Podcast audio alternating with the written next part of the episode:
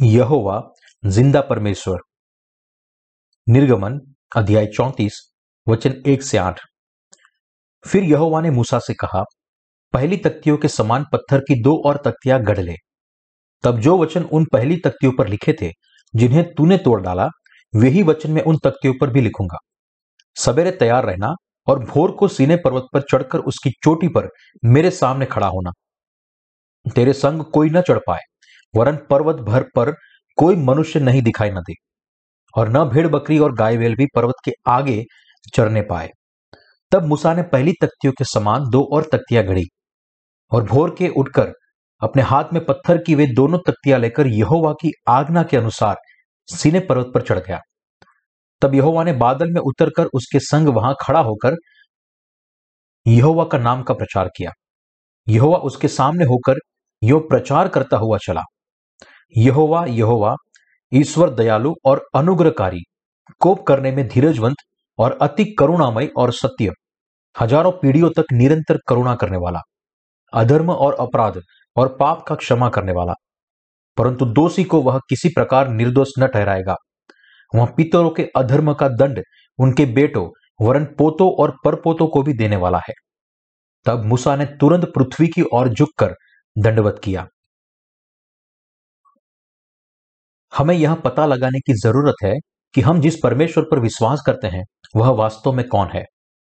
आइए, हम निर्गमन अध्याय तीन वचन तेरह से सोलह की ओर मुड़कर शुरुआत करते हैं। मूसा ने परमेश्वर से कहा, जब मैं इसराइलियों के पास जाकर उनसे कहूँ, तुम्हारे पितरों के परमेश्वर ने मुझे तुम्हारे पास भेजा है। तब यदि वे मुझसे पूछे उसका नाम क्या है, तब मैं उनको क्या बताऊँ? परमेश्वर ने मूसा से कहा, मैं जो हूँ, सो हूँ। फिर उस, उसने कहा तू इसराइलियों से यह कहना, जिसका नाम मैं हूँ, उसी ने मुझे तुम्हारे पास भेजा है। फिर परमेश्वर ने मूसा से यह भी कहा, तू इसराइलियों से यह कहना, तुम्हारे पितरों का परमेश्वर, अर्थात अब्राहम का परमेश्वर, इसहाक का परमेश्वर और याकूब का परमेश्वर यह हुआ उसी ने मुझको तुम्हारे पास भेजा है। देख, सदा तक मेरा नाम यही रहेगा और पीढ़ी पीढ़ी में मेरा स्मरण इसी से हुआ करेगा। इसलिए अब जाकर इसराइली पुरनियों को इकट्ठा कर और उनसे कह तुम्हारे पितर अब्राहम, इसहाक और याकूब के परमेश्वर यहोवा ने मुझे दर्शन देकर यह कहा है कि मैंने तुम पर और तुमसे जो बर्ताव मिश्र में किया जाता है, उस पर भी चित लगाया है। यहोवा परमेश्वर कौन है? हिब्रू में प्रभु का नाम याहवे है। पारंपरिक तौर पर यहोवा और याहवे का मतलब होता है कि जिसका अस्तित्व खुद से है, सृष्टिकर्ता जिसने पूरा ब्रह्मांड और उसके अंदर की सारी चीज़ों की सृष्टि की है। आइए निर्गमन अध्याय छह वचन दो से सात देखते हैं। परमेश्वर ने मूसा से कहा, मैं यहोवा हूँ। मैं सर्वशक्तिमान ईश्वर के नाम से अब्राहम, इसहाक और याकूब को दर्शन देता था। परंतु यहोवा के नाम से मैं उन पर प्रकट न हुआ, और मैंने उनके साथ अपनी वाचा दृढ़ की है। अर्थात कनान देश जिसमें वे परदेसी होकर रहते थे, उसे उन्हें दे दूँगा। इसराइली जिन्हें मिस्र लोग दासत्व में रखते हैं उनका कराना भी सुनकर मैंने अपनी वाचा को स्मरण किया है। इस कारण तू इसराइलियों से कह, मैं यह हूँ और तुमको मिस्रियों के बोझों के तले से निकालूँगा और उनके दासत्व से तुमको छुड़ाऊँगा और अपनी भुजा बढ़ाकर और भारी दंड देकर तुम्हें छुड़ाऊँगा और मैं तुमको अपनी प्रजा बनाने के लिए अपना लूँगा और मैं तुम्हारा परमेश्वर ठहरूँगा। और तुम जान लोगे कि मैं तुम्हारा परमेश्वर यह हूँ, जो तुम्हें मिस्रियों के बोझों के नीचे से निकाल ले आया। ऊपर वचन तीन कहता है, मैं सर्वशक्तिमान ईश्वर के नाम से अब्राहम, इसहाक और याकूब को दर्शन देता था, परंतु यहोवा के नाम से मैं उन पर प्रकट न हुआ। किंग जेम्स जेम्स वर्जन में प्रभु के नाम से पद की जगह ऐसा लिखा है कि यहोवा के नाम से। हिब्रू शब्द यहोवा का मतलब है जिसका अस्तित्व है, या एक सच्चे परमेश्वर का सही नाम। परमेश्वर ने अपना नाम यहोवा लोगों को सामने पहले प्रकट नहीं किया था। इसलिए उस समय लोग उसे केवल परमेश्वर कहकर बुलाते थे। लेकिन अब इसराइल के लोगों को बचाने के लिए परमेश्वर चाहते हैं कि उसका नाम यहोवा दुनिया के सारे लोगों के सामने प्रकट हो। मैं यहोवा हूँ, मैं याहवे हूँ, मैं जो हूँ, सो हूँ, जो खुद से अस्तित्व में आया था। इस तरह परमेश्वर ने अपने आप को लोगों के सामने प्रकट किया। परमेश्वर वह है जिसका अपने आप से अस्तित्व है। अब्राहम, इसहाक और याकूब का परमेश्वर वह सबसे प्राचीन समय से पहले मौजूद है। सारी चीज़ों की उत्पत्ति से पहले। दूसरे शब्दों में, परमेश्वर अनंत काल से ज़िंदा है और उसका अस्तित्व है। परमेश्वर ने अनुमति दी थी कि इसराइल के लोग अब्राहम की संतान 430 साल तक मिस्र की गुलामी में जाए और उसने वायदा भी किया था कि वह उन्हें उनकी गुलामी से छुड़ाएगा और कनान देश में लेकर जाएगा। जैसे उसने वादा किया था यह परमेश्वर 430 साल बाद प्रकट हुआ और मूसा को आदेश दिया कि वह इसराइल के लोगों को फारून के सताव से छुड़ाए। मैं यहोवा हूँ, मैं जो हूँ सो हूँ।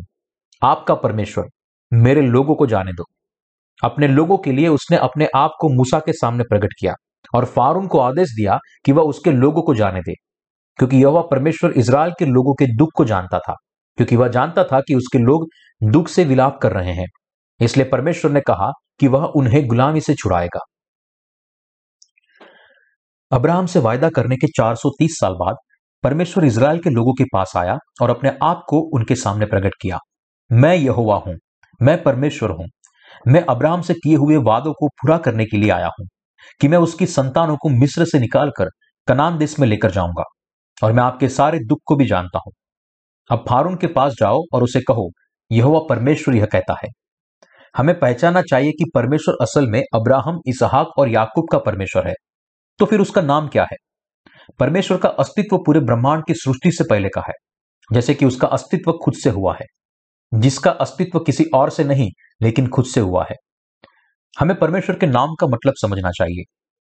यह जटिल है कि हम मानते हैं कि विश्वास करते हैं कि परमेश्वर वह है जिसका अस्तित्व खुद से है, जिसने हमें बनाया है, जो हमारे ऊपर शासन करता है, और जिसने हमें हमारे पाप से बचाया है।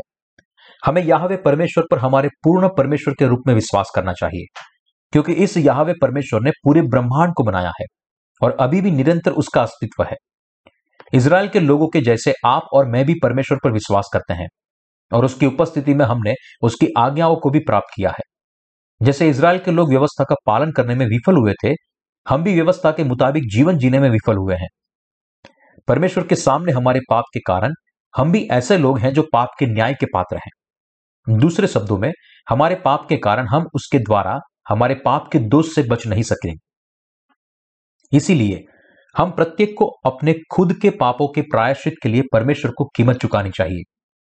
हमारे पापों से बचने के लिए, वास्तव में हमें हमारे विश्वास से परमेश्वर को हमारे जीवन के बराबर बलिदान देना था। हमारे पापों के लिए, जीवन का वास्तविक प्रायश्चित देने के द्वारा ही, परमेश्वर और हम मनुष्य जाति के बीच में शांति की स्थापना हुई। केवल विश्वास के द्वारा ही हमने हमारे पाप और दोष से छुटकारा पाया है। क्योंकि वास्तव में यह मामला है। इसलिए जब भी यह परमेश्वर के सामने जाते हैं, तब हमें अंगीकार करना चाहिए कि इस पाप के लिए हम न्याय और सजा के योग्य थे। जब हम परमेश्वर पर हमारे उद्धारकर्ता के रूप में विश्वास करते हैं, तब हमें वास्तव में यह मानना चाहिए कि अंगीकार भी करना चाहिए कि हम अपने पापों की वजह से नरक के लिए बाध्य हैं और मसीहा पर विश्वास करना चाहिए जिसने हमारे उद्धारकर्ता के रूप में हमारे पापों की कीमत चुकाई है और हमें पाप के न्याय से छुड़ाया है। जब हम परमेश्वर के सामने जाते हैं, तब हमें यीशु मसीह हमारे पापों के बलिदान के बपतिस्मा और लहू पर विश्वास करना चाहिए। उस पर मसीहा के रूप में विश्वास करना चाहिए और उसे पहचानना चाहिए। हमें यह अंगीकार करना चाहिए कि हम परमेश्वर की आज्ञाओं का पालन करने में विफल होने के कारण परमेश्वर के सामने पापी है और हमें विश्वास करना चाहिए कि यीशु मसीहा ने हमें हमारे पापों से छुड़ाया है। हमें यह जानना चाहिए कि हम पाप की वजह से परमेश्वर की सजा के पत्र है। हमारे पाप का अंगीकार करने की वजह से हम पाप की माफ़ी की आशीष पाने के योग्य बने हैं, जो परमेश्वर ने हमें दी है। और हम अपने विश्वास की नींव बनने के योग्य परमेश्वर के अनुग्रह को संचित करता है और पाप की उसकी माफ़ी प्राप्त करता है। हमें उसकी संतान बनाने के लिए परमेश्वर ने हमें उसके स्वरूप में बनाया, लेकिन उसने हमें कमज़ोरी के साथ जन्म दिया। आदम की संतान होने के नाते हम सभी जन्म से पापी है। हमें उसकी संतान बनने, बनाने की परमेश्वर की यह गहन विधि थी। हम ऐसे मनुष्य थे जो हमारी पापों के लिए न्याय के योग्य थे, लेकिन उसकी इच्छा पूरी करने के लिए परमेश्वर ने अपने पुत्र को हमारे पास भेजा और हमारे सारे पापों को माफ़ किया। यीशु परमेश्वर के पुत्र ने परमेश्वर की योजना को पूरा करने के लिए बपतिस्मा लिया और क्रूस पर मरा। इसलिए यहोवा परमेश्वर ने हमें नया जीवन दिया। जिन्होंने विश्वास किया कि यहुन्ना के द्वारा, उसके पुत्र के बपतिस्मा के द्वारा जगत के सारे पाप उसके ऊपर डाल दिए थे, उसने क्रूस पर अपने लहू से हमें हमारे सारे पापों से बचाया है। ऐसे उसने हमारे सारे पापों का दोष खुद उठाया। यीशु का बपतिस्मा और उसका लहू बलिदान था, जो हमारे विश्वास करने के द्वारा नया जन्म पाने के लिए, हमारे पापों से हमें बचाने के लिए और परमेश्वर की संतान बनने के लिए पर्याप्त था। हम विश्वास करने के द्वारा हमारे सारे पापों से बच सकते हैं। नीले व्यंजनी और लाल कपड़े और बटी हुई सनी के कपड़े पर हमारा विश्वास के साथ हमारे पास ऐसा विश्वास होना चाहिए जो हमें परमेश्वर के लोग बनने की अनुमति दे। यह परम सत्य है। वास्तव में जिनके पास ऐसा विश्वास है, वे ही परमेश्वर के आगे जा सकते हैं। इस संसार के सारे धर्मों के ईश्वर केवल मनुष्य के हाथों से बनाई हुई कठपुतली है। यह परमेश्वर, यीशु मसीह और पवित्र आत्मा को छोड़ दूसरे सारे देवता संसार के देवता है, जिसे महज लोगों ने अपने हाथों से बनाया है। परमेश्वर को छोड़ी संसार में और कुछ भी अपने आप से अस्तित्व में नहीं आया है। इसलिए यह परमेश्वर ने कहा, मैं जो हूँ, सो हूँ। वास्तव में क्या कोई ऐसा है जो अपने आप अस्तित्व में आया है? बुद्ध अपनी माता के पेट से पैदा हुए थे और मोहम्मद भी वे सारे अपने माता पिता से पैदा हुए थे। इसलिए वे परमेश्वर के द्वारा की हुई सृष्टि है। बुद्ध की प्रतिमा जो बनाई गई है, वह भी मनुष्य की खुद की सृष्टि है, जो परमेश्वर के द्वारा बनाए गए पत्थर और धातु से बनी हुई है।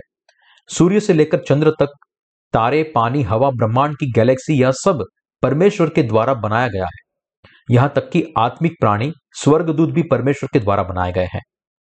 केवल अब्राहम, इसहाक और याकूब का परमेश्वर, जिस पर हम विश्वास करते हैं, यह वे परमेश्वर है, जो अपने आप अस्तित्व में आया है। यह वे परमेश्वर को किसी ने नहीं बनाया। वह केवल अपने आप से अस्तित्व में आया है। केवल वही पूरे ब्रह्मांड का सृष्टि करता है और केवल वही है जिसने आपको और मुझे बनाया है। केवल यही यहावे परमेश्वर ने हमारे पापों से हमें बचाने और अपने लोग बनाने की योजना बनाई है। क्योंकि परमेश्वर ने ऐसी योजना बनाई थी कि हम रोते हुए इस दुनिया में जन्म ले और खाली हाथ लौट जाए। और यह उसकी योजना की वजह से है कि हम इस संसार में दुख उठाते हैं। जिससे कि हम उसको ढूंढे और उससे मिले।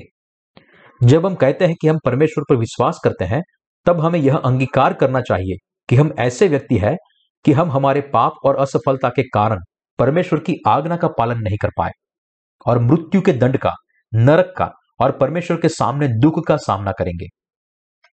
यीशु मसीह पर अपने उद्धारकर्ता के रूप में विश्वास करने से पहले हमें अंगीकार करना चाहिए कि हम पापी है जो पाप के न्याय का सामना करेगा। और नरक में डाला जाएगा। यहोवा परमेश्वर सर्वज्ञानी और सर्वशक्तिमान है। केवल परमेश्वर ही सर्वज्ञानी और सर्व सामर्थ्य है, जिसने हमें बनाया है और हमारे ऊपर शासन करता है।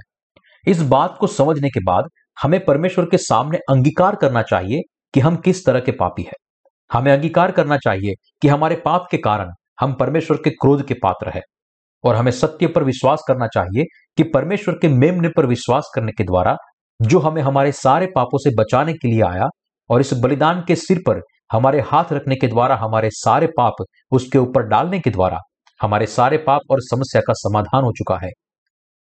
हमारे पापों की वजह से हमारा न्याय होना था और हमें मरना था। लेकिन इस बलिदान ने अपने बपतिस्मा के द्वारा हमारे सारे पापों को अपने ऊपर उठा लिया। इसलिए हमारे पाप धुल गए। हमें इस सत्य पर विश्वास करना चाहिए।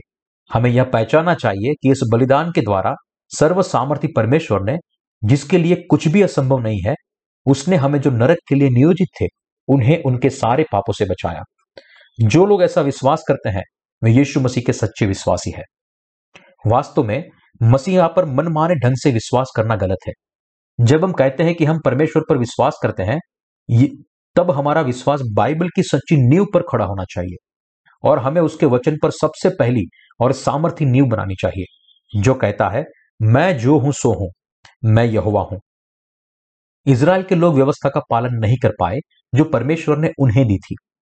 परमेश्वर ने इसराइल के लोगों को जो आज्ञाएँ दी थी, वह हमें भी दी गई है, जो आज के युग में जीवन जीते हैं।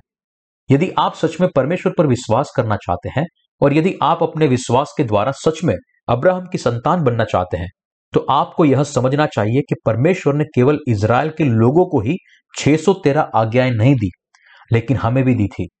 इन संसार में प्रत्येक व्यक्ति को और पूरे ब्रह्मांड को दी थी। और हमें वास्तव में यह समझना चाहिए कि इसराइल के लोगों के जैसे हम भी आज्ञा का पालन करने में विफल हुए हैं। और इसलिए हम मृत्यु के लिए नियोजित किए गए हैं, क्योंकि पाप की मजदूरी तो मृत्यु है। रोमियो अध्याय छह वचन तेईस।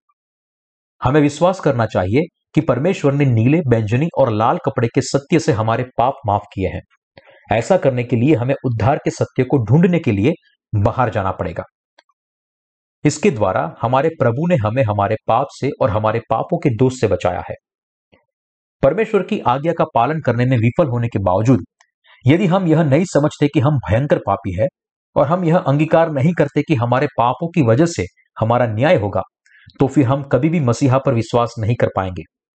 यदि लोग ऐसा विश्वास करते हैं कि वे पापी होने के बावजूद भी स्वर्ग में प्रवेश करेंगे जबकि वास्तव में परमेश्वर ने उनके पाप न्याय की किताब में दर्ज किए हैं, तब वे खुद से परमेश्वर की व्यवस्था को चुनौती देते हैं और परमेश्वर का नाम व्यर्थ में लेकर पाप करते हैं। ऐसे लोग अपने पापों से बचने के योग्य नहीं हैं। वे अपने पापों के लिए अनंत काल के लिए न्याय भुगतेंगे और नरक की सजा के लिए उन पर दोष लगाया जाएगा। भले ही फिर वे परमेश्वर पर विश्वास करते हो या ना करते हो, परमेश्वर उन्हें नहीं पहचानेगा। ऐसे लोगों को एक बार पश्चाताप करना चाहिए और अपने विश्वास से वापस मुड़ना चाहिए। इस क्षण में भी परमेश्वर हमारे हृदय में है और इस सारी जगहों में वह अपने आप अस्तित्व में आया है और वह हमारे बारे में सब कुछ जानता है। परमेश्वर ज़िंदा है, फिर भी ऐसे लोग हैं जो उस पर विश्वास नहीं करते। कुछ लोग तो उससे ताना मारते हैं, लेकिन हम सभी को हमारे पापों के लिए बलिदान की आवश्यकता है। इसीलिए परमेश्वर ने तय किए हुए उद्धार के मार्ग के लिए इसराइल के लोगों को मिलाप वाले तंबू की होम बलि की वेदी पर अपने बलिदान के अर्पण को चढ़ाने के योग्य बनाया। परमेश्वर वास्तव में अपने आप अस्तित्व में आए हुए हैं। वह पहले भी था और अभी भी है। वह वो परमेश्वर है जो जीवित था। प्रकट हुआ, बहुत पहले हमारे विश्वास के पूर्वजों से बात की थी। वही अभी भी ज़िंदा है। प्रकट हुआ और हमसे बात करता है, जो हमारे बीच में कार्य करता है, हमें अगुवाई देता है और हमारे जीवनों पर शासन करता है। सत्य जो हमें कभी नहीं भूलना चाहिए। हालाँकि हम बचाए गए हैं, फिर भी एक बात है जो हमें नहीं भूलनी चाहिए। यह है कि हम अनंत काल के न्याय के लिए नियोजित थे, लेकिन उसके बपतिस्मा और क्रूस पर अपना लहू बहाने के द्वारा हमारे प्रभु ने हमें हमारे पापों के सारे न्याय से छुड़ाया है। वास्तव में हम हमारे प्रभु के सामने खड़े होंगे तब तक हमें इस सत्य को नहीं भूलना चाहिए और हमेशा हमारे हृदय में यह विश्वास करना चाहिए जब हम परमेश्वर के राज्य में उसकी स्तुति करेंगे, तब भी हमें यह याद रखना है। हमें परमेश्वर का धन्यवाद करना चाहिए कि उसने हमें जो अपने पापों के लिए अनंत काल तक शापित होने वाले थे और उनका न्याय होने वाला था, उन्हें अनुमति दी कि वे अपने प्रभु पर उद्धारकर्ता के रूप में विश्वास कर पाए और हमें अनंत जीवन दिया। हमें हमेशा के लिए पानी और आत्मा के सुसमाचार को पहचानना चाहिए। यदि हम यह अंगीकार न करें कि हमारे पापों के कारण अनंत काल के न्याय के लिए नियोजित है तो क्या होगा? तो फिर परमेश्वर की स्तुति करने के लिए हमारे पास कोई कारण नहीं है। वास्तव में परमेश्वर ने हमें बचाया है। नासवान प्राणी को जो अपने पापों के लिए हमेशा न्याय के योग्य है। इसीलिए हमें परमेश्वर पर विश्वास करना चाहिए और उसकी स्तुति करनी चाहिए, क्योंकि हमारे प्रभु ने हमारे लिए बपतिस्मा लिया और क्रूस पर अपना लहू बहाया। इसीलिए आपको भी विश्वास करना चाहिए और इसीलिए हम सभी को पानी और आत्मा के सुसमाचार का प्रचार करना चाहिए। जो लोग उनके पापों के लिए, यीशु के लिए बपतिस्मा और बहाए हुए लहू पर विश्वास करते हैं, उनके पास परमेश्वर की स्तुति करने वाला हृदय होता है, क्योंकि प्रभु ने उन्हें उनके पाप और मृत्यु से बचाया है। इसलिए वे विश्वास के हर दिन उसकी स्तुति करते हैं। समस्या यह है कि कुछ लोग यीशु मसीहा को गलत समझते हैं। उसके प्रति उनका ज्ञान एक तरफा और आधा है। ऐसे लोग हैं जिनका विवेक भ्रष्ट हो चुका है। जो यह भी नहीं समझते कि वे पाप कर रहे हैं। वास्तव में वे हर एक प्रकार के पाप से घिरे हुए हैं। जो लोग पाप करते हैं, फिर भी उसे समझते नहीं, वे पापी है। यही लोग पापी है। हालाँकि हम कमज़ोर हैं जो पाप करते हैं। जब भी हम पाप करते हैं, तब हमें उसका अंगीकार करना चाहिए। और हमें हमारे प्रभु के बपतिस्मा और क्रूस पर के उसके लहू की पुष्टि करनी चाहिए। जो है पानी और आत्मा का सुसमाचार। ऐसा करने से हम यह अंगीकार करते हैं कि वास्तव में हम परमेश्वर के सामने पापी है और पानी और आत्मा के सुसमाचार पर वास्तव में विश्वास करने के द्वारा हम चैन की सांस ले सकते हैं। सचमुच, पानी और आत्मा के सुसमाचार पर विश्वास करने के द्वारा हमने मन की शांति पाई है। जब मैं पाप रहित होने की बात करता हूँ, तब इसका मतलब यह नहीं है कि जब हम वास्तव में पाप करते हैं तो उसे पहचाना नहीं है। इसका मतलब यह नहीं है कि जो लोग पानी और आत्मा के सुसमाचार पर विश्वास करते हैं, उनके लिए पाप पाप नहीं है। हालाँकि हम हमारे सारे पापों से छुड़ाए गए हैं, फिर भी हम जो पाप करते हैं, वह पाप ही है, हमारे पापों के रूप में। हमें जो कभी भी नहीं भूलना है, वह यह है कि हालाँकि हम हमारे पापों के कारण अनंत काल के लिए न्याय के भागी हैं, फिर भी हमारे प्रभु ने अपने बपतिस्मा से, क्रूस पर अपने लहू से और अपने पुनरुत्थान से हमें हमारे सारे पाप और दोष से बचाया है। हमें कभी भी नहीं भूलना चाहिए कि हमारे प्रभु ने नीले, बैंजनी और लाल कपड़े से हमें बचाया है। लेकिन इस पर विश्वास करना है और उसकी स्तुति करनी है। हमें यह याद रखना है कि हम पहले कैसे थे। याद रखें कि हम पहले इतने गरीब थे कि हमारे पापों के कारण अनंत काल के न्यायी के भागी थे। और हमें परमेश्वर के द्वारा दिए गए पापों की माफ़ी के उद्धार की स्तुति करनी चाहिए। और उसके उद्धार के अनुग्रह के लिए हर दिन उसका धन्यवाद करना चाहिए। पानी और आत्मा के सुसमाचार में विश्वासियों का विश्वास इसके अलावा और कुछ नहीं है। यह परमेश्वर आज भी जीवित है। जैसे परमेश्वर अब्राहम, इसहाक और याकूब का परमेश्वर था, अब वह आपका और मेरा परमेश्वर है।